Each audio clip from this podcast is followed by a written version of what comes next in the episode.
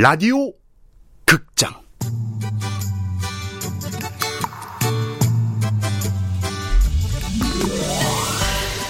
퇴계 이황이 된 고교 일진 라이언.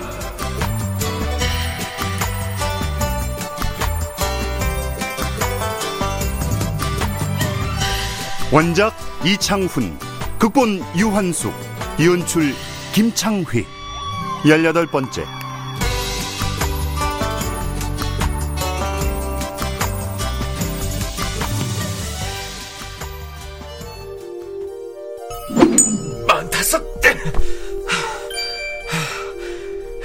종소리가 들리니 헷갈리지 않네 자 그럼 이제 여덟 걸음만 걸으면 된다는 거지? 조선시대로 이동하기 위해 라이언은 방통장군이 말한 대로 허공에서 45바퀴를 돌았다. 이제 눈을 감은 채 여덟 걸음을 걷고 주문을 외우면 된다. 하나 둘 셋 어? 어? 이거 완전 구름 위를 걷는 기분이잖아 진짜 구름 위인가? 녀석은 궁금증을 참지 못하고 살짝 실눈을 떴다. 그러자 까마득한 시면으로 눈을 찌를 듯한 강렬한 섬광이 무서운 속도로 지나가고 있었다. 녀석은 얼른 눈을 감았다. 아, 뜨. 아, 자칫하다간 정말 흔적도 없이 사라질지도 모르겠어. 자, 그냥 걷던 거나 가만. 내가 몇 걸음까지 걸었더라? 세 걸음이었던가? 아, 아, 아 아니야, 아니야. 세 걸음까지 세고 눈을 뜨면서 한 걸음 더 내딛었지? 자, 그럼 네 걸음만 더. 이번엔 절대 눈 뜨지 말아야지. 다섯, 여섯, 일곱, 여덟. 여덟 걸음을 걷고 난 뒤 녀석은 가만히 눈을 떴다. 어? 어? 이야, 완전 하얀 방이네? 자, 이제 주문만 외우면.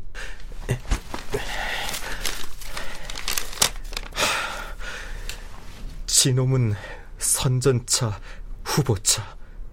달정시 좌정차 탈항문. 진홈은 선전차, 후보차. 달정시 좌정차 탈항문. 진홈은 방통장군이 말해준 대로 주문을 세 번 반복하자 갑자기 손바닥에 차가운 기운이 느껴졌다. 어? 아, 아까 그 동굴이잖아. 아 근데 방통장군은 어디로 간 거야? 아, 저 저건 하얀 석판. 아, 그럼 내가 조선 시대로 왔다는 거야? 일단 밖으로 나가보자. 동굴 밖으로 나와서 다시 봐도 분명 방통장군과 함께 들어갔던 동굴이었다. 그러나 주변 풍경은 전혀 달랐다. 숲은 더 우거져 있었으며 동굴 아래 보이던 아스팔트와 아파트는 온데간데 없고 누런 황토길이 펼쳐져 있었다. 과거로 돌아간 게 틀림없었다. 웜홀을 통한 시간 여행이란 게 이런 거였어? 내가 시간의 통로인 웜홀을 따라 X자 형태로 엇갈린 사선 중에 하나를 따라왔다는 거지? 그러니까 이 동굴은 서로 다른 시대에 존재하는 같은 공간이라는 거네? 그랬다.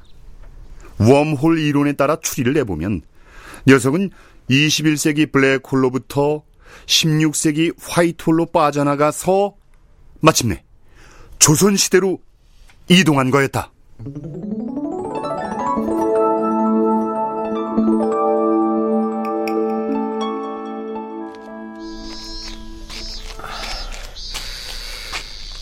저 아주머니 행색을 보니 조선시대가 맞긴 맞는 것 같은데 여기가 어딘지 알아야 개상서당을 찾아가지 녀석은 무명 한복의 집신 차림으로 물동이를 머리에 이고 가는 아주머니께 다가갔다.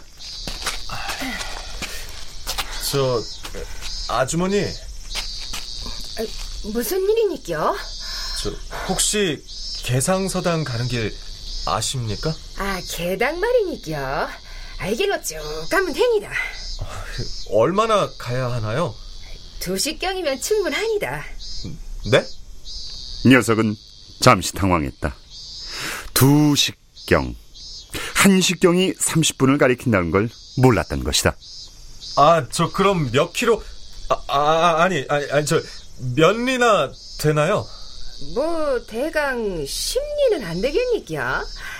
아, 예. 개당에 공부하러 온 선민가 본데 퇴계 어르신하고는 의외되는겨? 친척인겨? 아, 아, 아, 아니에요. 친척이나 뭐 그런 거는 아니고요. 뭐라카노 그런 거라니. 예? 지지 높은 선비가 위에 자기를 무슨 비자루나 코깽이 멘치로 그런 거라고 하니껴.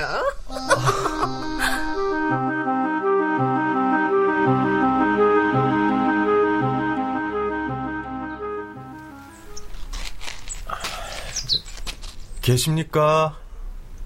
누구요? 아, 저는 한양 사는 이영준 진사의 자식 이언이라고 합니다. 아, 저, 퇴계 선생님의 가르침을 받고 서당을 새로 짓는 일을 도와드리려고 찾아왔습니다. 아, 아, 아, 아 선배님이 한양 이도령시구려. 아, 반갑소. 어, 소승은 정일이라 하오. 아, 예. 기상서당의 관리인쯤 되는 정일 스님은 라이언을 묵을 방으로 안내했다. 음.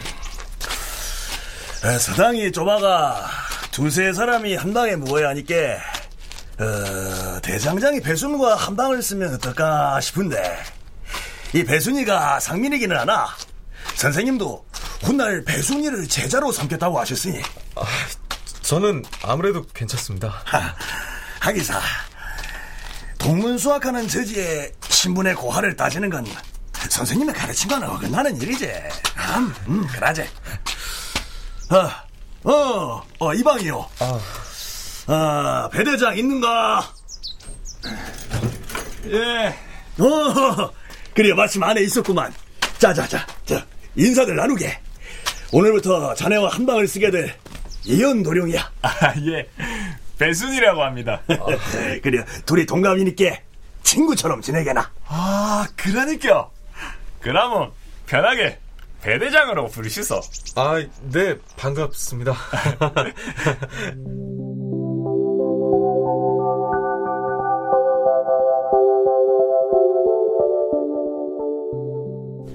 여장을 푼 녀석이 배순과 함께 서당 뒤편에 있는 계곡에서 등목을 하고자 저녁 식사 시간이 됐다.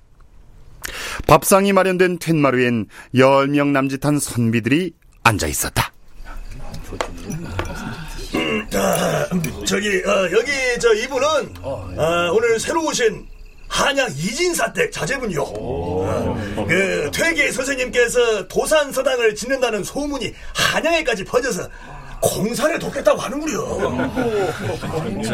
이언이라고 합니다. 잘 부탁드립니다. 먼 길 오시느라 고생이 많습니다.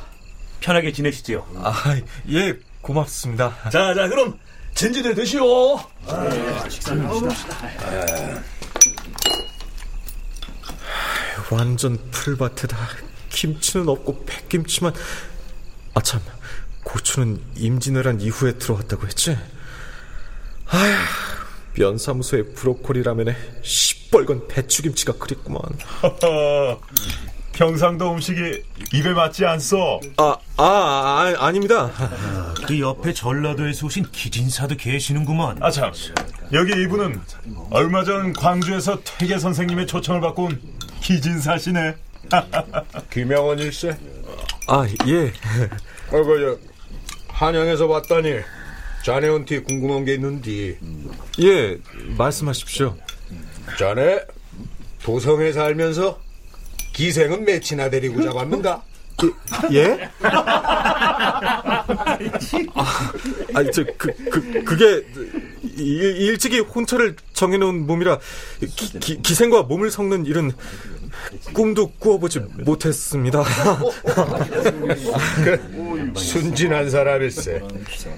부부간의 정분과 정절도 중요한 것이지만 남자라면 풍류도 즐길 줄 알아야지. 자넨 퇴계 선상님과 기생 두양이의 애틋한 사랑 얘기도 못 들어봤는가? 기진사, 그건 스승님의 조난을 욕되게 하는 거 아닌가?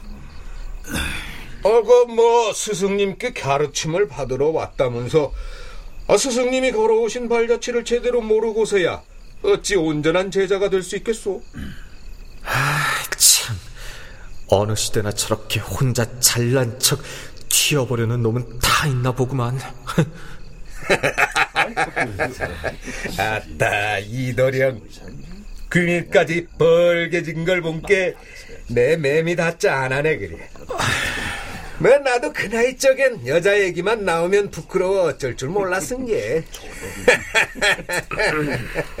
이도령. 아, 아 이, 예. 나가 장난적 갇혔은게 너무 개념치 말게나. 되게라는 큰 그릇을 어찌 한 번에 다 담을 수 있겠는가?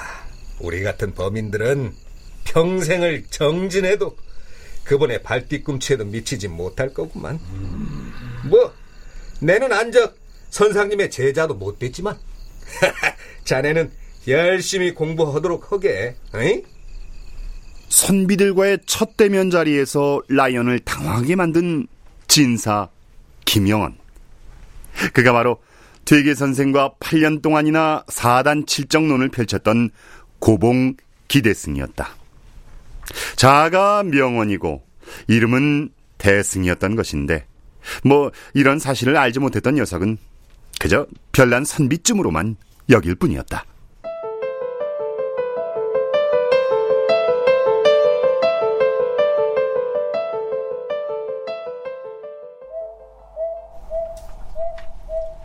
식사는 만나게 했는겨.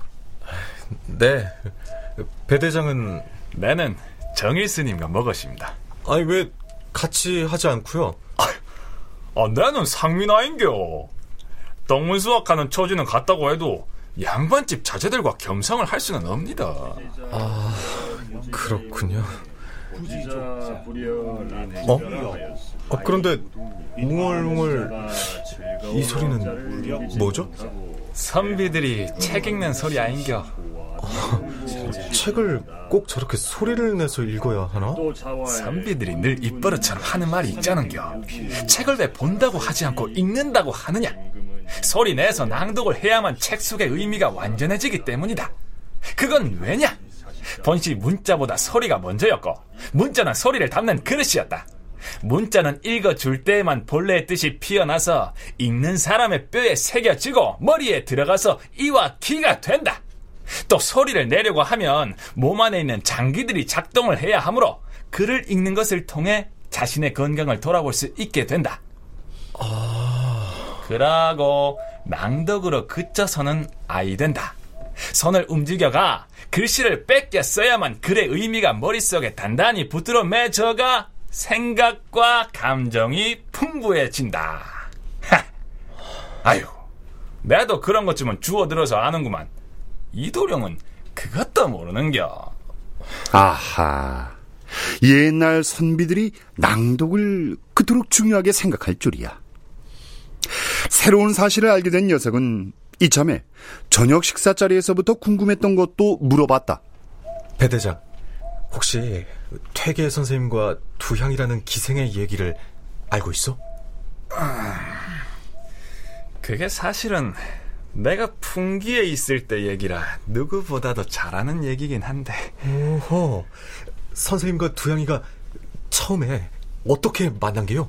태계 선생님이 단양군소 시절에 만났지. 부인이 세상을 뜨고 둘째 아드님마저 사고로 잃고 나서는 마음 둘 데가 없었는데 글 탔고 아무 기생이나 곁에 들 뿐이신가. 두양이는 미색도 출중한 데다 비파나 해금도 잘하고 시문을 짓는데도 능해서 퇴계 선생님과 시를 논할 정도였다 안카는겨. 그런데 1년도 못돼 선생님께서 풍기군수로 가시게 됐지. 그래 새 단양군수가 오셨는데 두양이가 그 군수를 찾아가서 있겠다고 하니다. 비록 기생의 몸이오나 아홉 달이나 퇴계 선생님을 모셨던 몸을 더럽힐 수는 없습니다. 제발 저를 기적에서 빼주십시오. 인연의 목숨을 걸고 청하는 마지막 소원입니다. 이야, 그래서 새로운 군수가 어떻게 했어? 두양이의 소원을 들어줬지에. 와, 그래서 퇴계 선생님을 쫓아갔어? 어데 선생님께서는 풍기로 가시면서 두양이한테는 배웅도 못하겠구만. 아니, 왜? 선생님은 항시 여색을 탐하지 않는 것이 선비가 지켜야 할 첫째 계율이라고 말씀하셨으니 스스로 모범을 보이느라고 극했다고들 하니다. 그래도 너무 매정하시네. 그래서 두양이는 어찌 됐소? 에휴, 두양이는 퇴계 선생님과 노상 같이 거닐던 강선대 인근에 집을 지어놓고는 10년 넘게 수절하고 있는데 선생님과는 한 번 왕래도 없다 아인겨.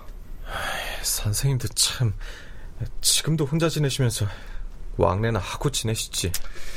선생님의 깊은 뜻을 우리가 우애 알겠는겨.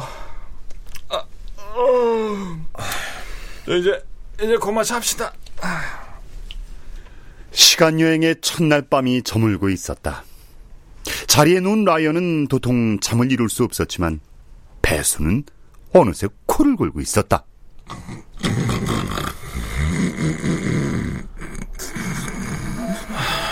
지금쯤 민들레 누나는 뭘 하고 있을까?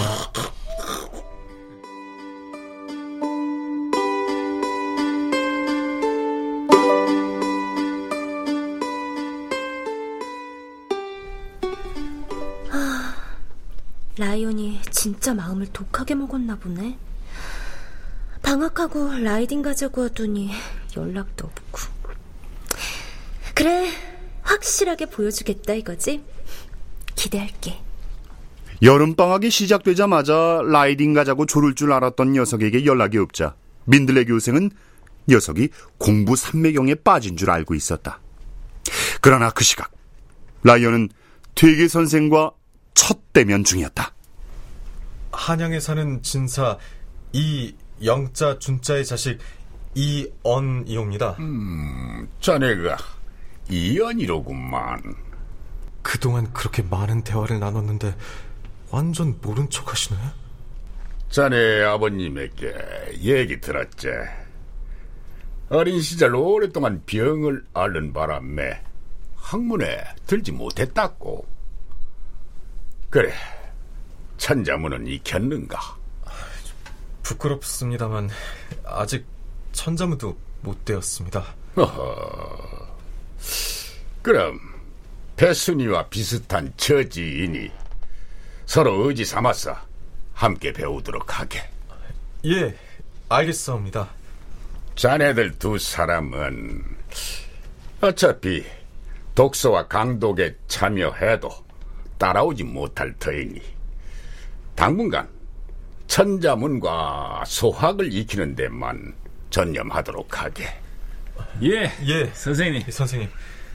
공부를 안내해 줄 선생 한 사람을 정해 줄 터이니 열심히 배워보게. 학덕이 걔 있느냐? 네, 여기 있사옵니다. 들어오거라.